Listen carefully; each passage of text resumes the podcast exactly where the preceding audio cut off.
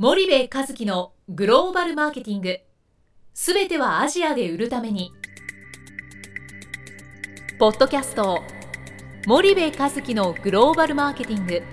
すべてはアジアで売るためには過去10年間で1000社以上の海外展開の支援を行った森部和樹がグローバルマーケティングを分かりやすく解説します。グローバルマーケティングとは世界のニーズに応えて利益を上げること。アジアで売るためにはものづくりプラスグローバルマーケティングを武器とした戦略を持たなければなりません。日本には素晴らしい企業が多く存在します。その企業とともにアジア市場を目指したい。再びジャパンアズナンバーワンと呼ばれる時代を作りたい。森部和樹はそんな思いを持ちながらこの番組を皆様にお届けいたします。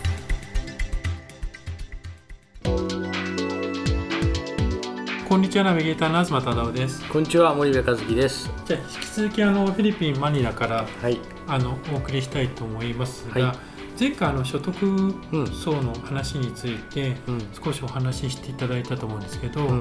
もう一回簡単にでいいので、振り返りしてもらってもいいですかね、えっとまあいろんな所得に関してはねあの富裕層中間層低所得者層っていろんなところがいろんな定義を出してると思うんですけど僕は中間層の定義を1万5000ペソ。はい。で引いていますと、で1万5000ペソがやっぱり中間層と呼べるもう超ギリギリのボトム。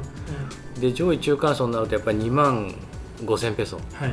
かける2.3してもらったらいいと思うんですけど、そこがやっぱりあれかなと、はい。でまあアジアどこでもそうなんですけどこのピラミッドの中のその一番下の低所得者層がどんどんどんどん中間層になってはい。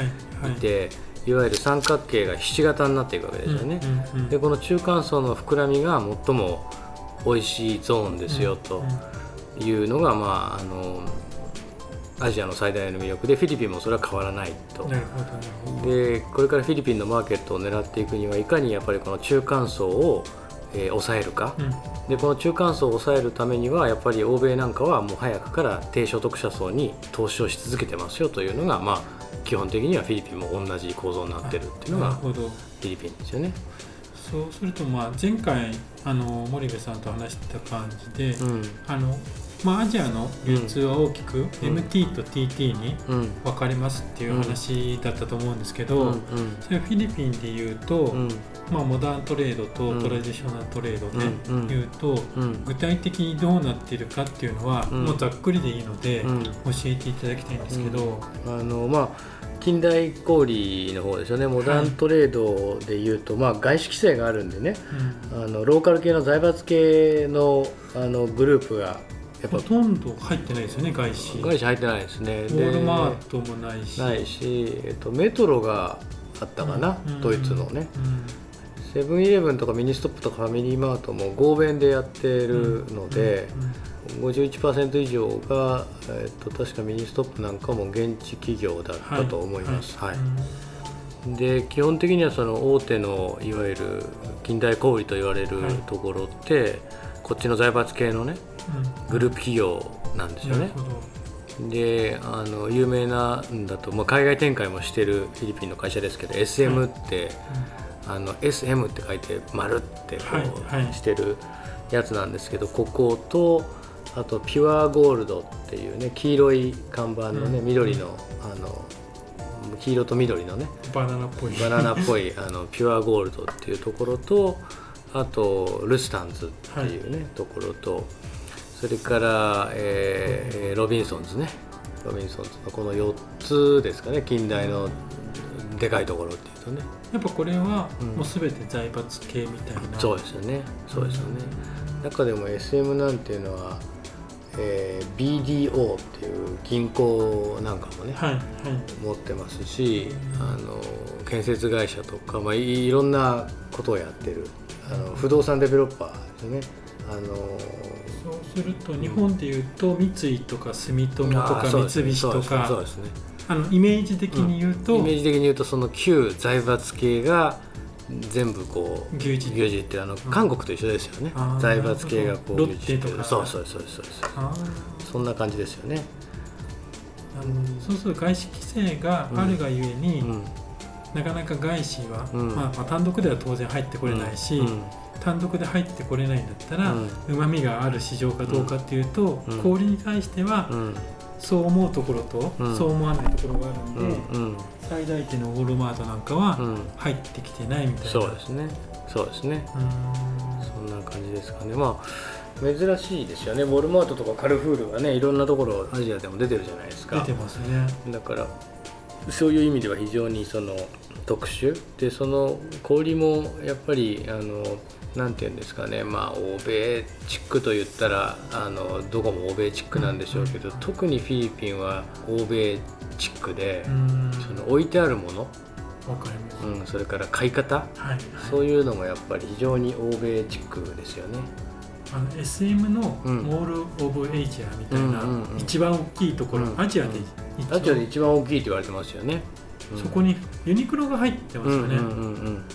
ユニクロは確か2012年だったかな。11年か11年。か12年ぐらいにそのいわゆる SM グループとあの合弁でうんこっちにあの店舗をあの出してってるはいっていう、はい。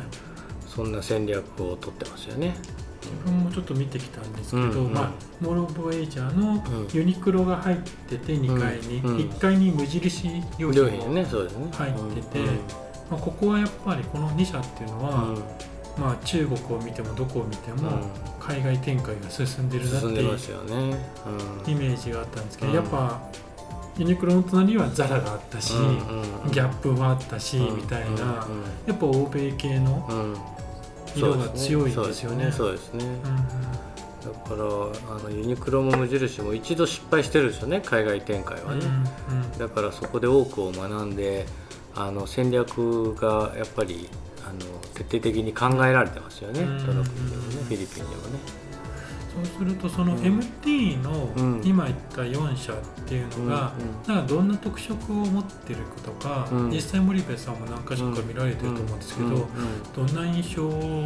うんとそうですね。やっぱりあの SM っていう会社フィリピンで一番大きいですよねグループで全体でいうとね、でその SM がやっぱ強いうん。うん強いですよね、うんそのうん、どこに行っても見る、ねうん SM うんうんで面白かったのがあのピュアゴールドっていう会社がねはい。S&R っていうそのいわゆるコストコって横浜にあるじゃありないでか。ますすね。ありますね。で僕も年に何回か行くんですけど、うん。いわゆるその会員制の、うん。えー、とショッピングでうんうん。会員にならないとショッピングできないと、うん。でそのホールセラーっていうふうに言うんですけどね、まあ実際にホールセラーが買いに行くかっていうと、まあ、あの消費者が買いに行くわけなんですけど、とにかくその全てがでかいわけですよね。ね。店舗もでかくて、うん。あの棚がなんか天井10メートル20メートルぐらいこうあって、うんうん。上にダーッとこう商品が積んであってね、あのバルク買いしていくっていう、はい。そういうところなわけなんですけど、イメージ的には、まあ、うん。日本のコストココとかストコともう全く一緒ですよね。IKEA とか、ああいうような店の作りになってると、もう全くのコピーででこれフィリピンに4店舗ぐらいかな確かあるんですよね。マリナで4店舗。4店舗ね。でそこがそのえっと行きましたらね。うん、ものすごい富裕層なんですよ。客層が、フィリピンでうん。そういう会員制、物を買うのに、うんまあ、会員にならないとうん。会費も払うんですね、うん。えっとね会費もね実は僕メンバーになったんですけどね、はい。2000円ぐらいするんですよ。2000円っていうと、はい、まあ1000ペソ近いじゃないですか。そうですね。でさっき言った中間層の月収がですよ。1万。5000ペソなんで、はい。15分の1ですよ。うん。会員になるのに、うん。そんなの払うわけないじゃないですか普通の人たちが、うん。だからものすごい富裕層で、で海女さん連れてきて。そのメイドさん。はい、家政婦さん連れてきてて、うんで運転手とね。うん。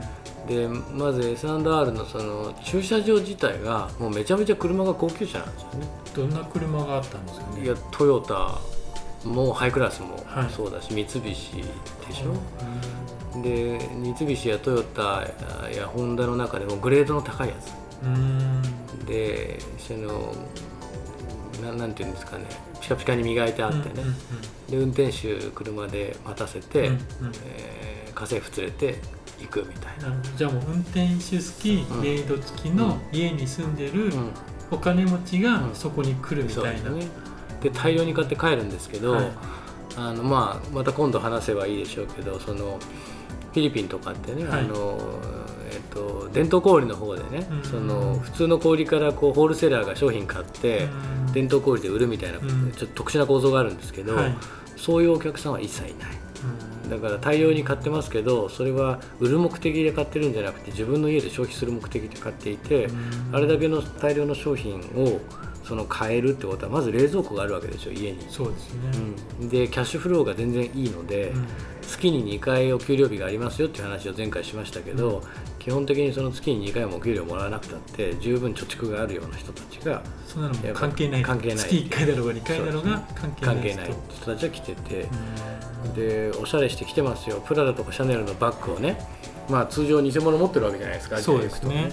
思いっきり本物だしおそらくあの僕よりも全然所得の上のような人たちが買い物に来てるっていうそういうイメージですよね。結構人が入ってるんですか？入ってますね。めちゃめちゃ入ってますね。うん。だからレジがどれぐらいあったかな20レーンぐらいレジがあるんですけどね、はい。あの並びますからね。そこにはなんかどういう商品がうん。置かれてるイメージなんですか、えっとね家電ですよね。でテレビとか、まずね、うん。えっと、入るとすぐね家電とかがあるんですよ、これはい。どこもそうなんですけどね、うんうん。あの家電とかこれあのコストコもそうですよね。入るとはい。まずテレビがボーン、冷蔵庫ドーンみたいな、うんでそういうものがあってで日本の、えっと、ソニーとねパナソニックシャープうんうん。もありましたけど、うん。やっぱりあの相変わらず LG サムスンうん。強いですよね、うんで冷蔵庫も LG がやっぱいっぱいあって、うんでとにかくでかいですよ冷蔵庫が。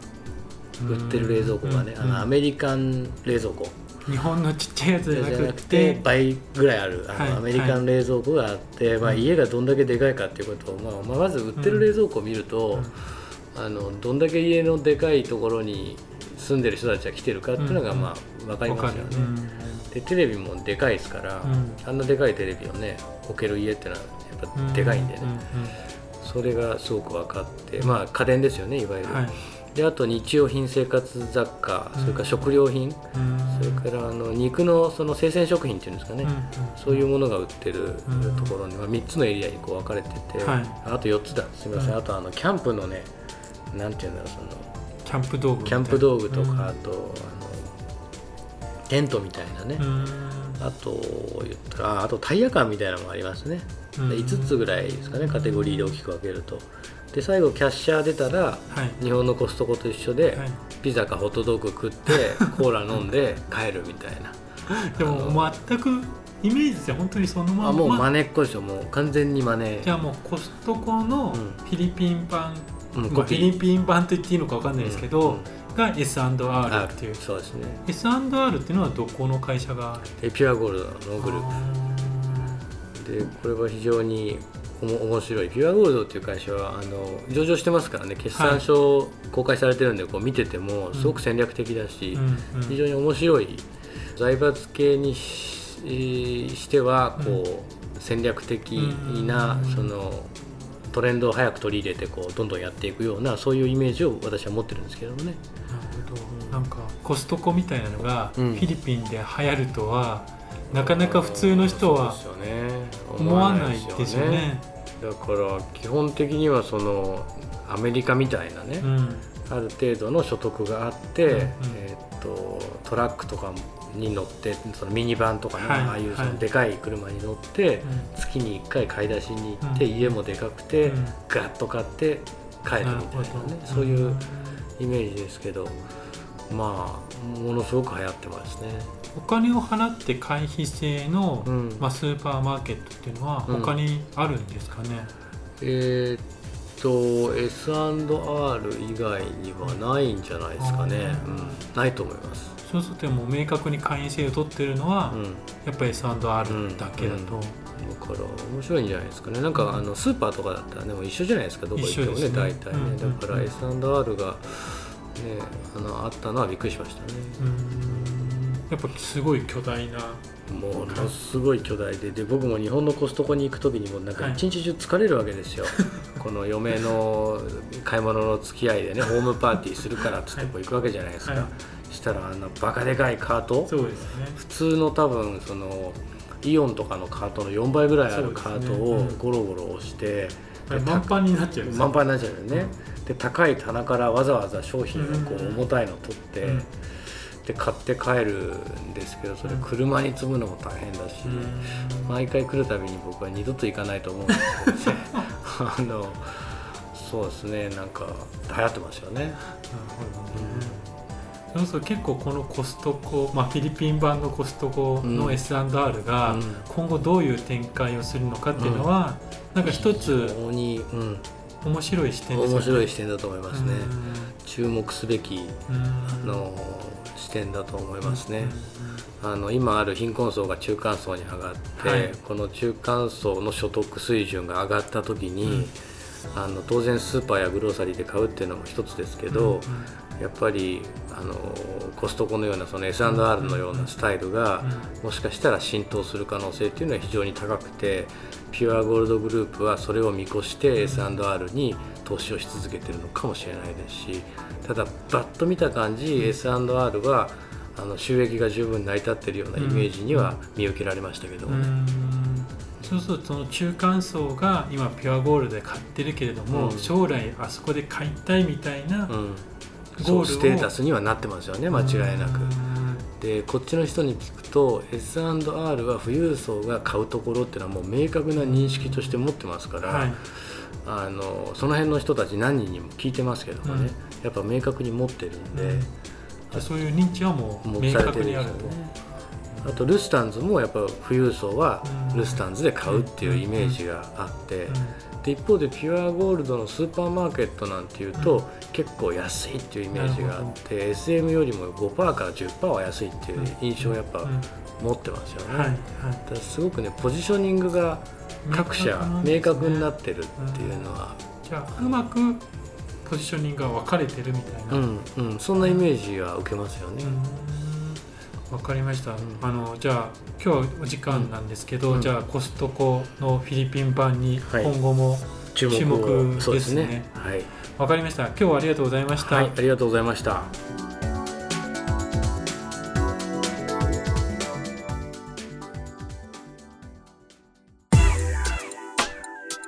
本日のポッドキャストはいかがでしたか？番組では森部和樹への質問をお待ちしております。ご質問は podcast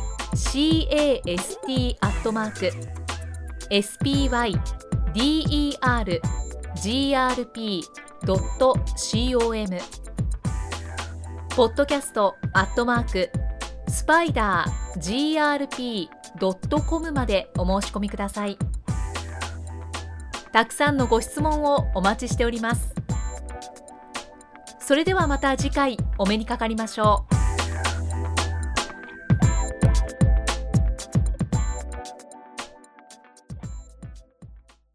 森部和樹のグローバルマーケティングこの番組はスパイダーグループの提供によりお送りしました。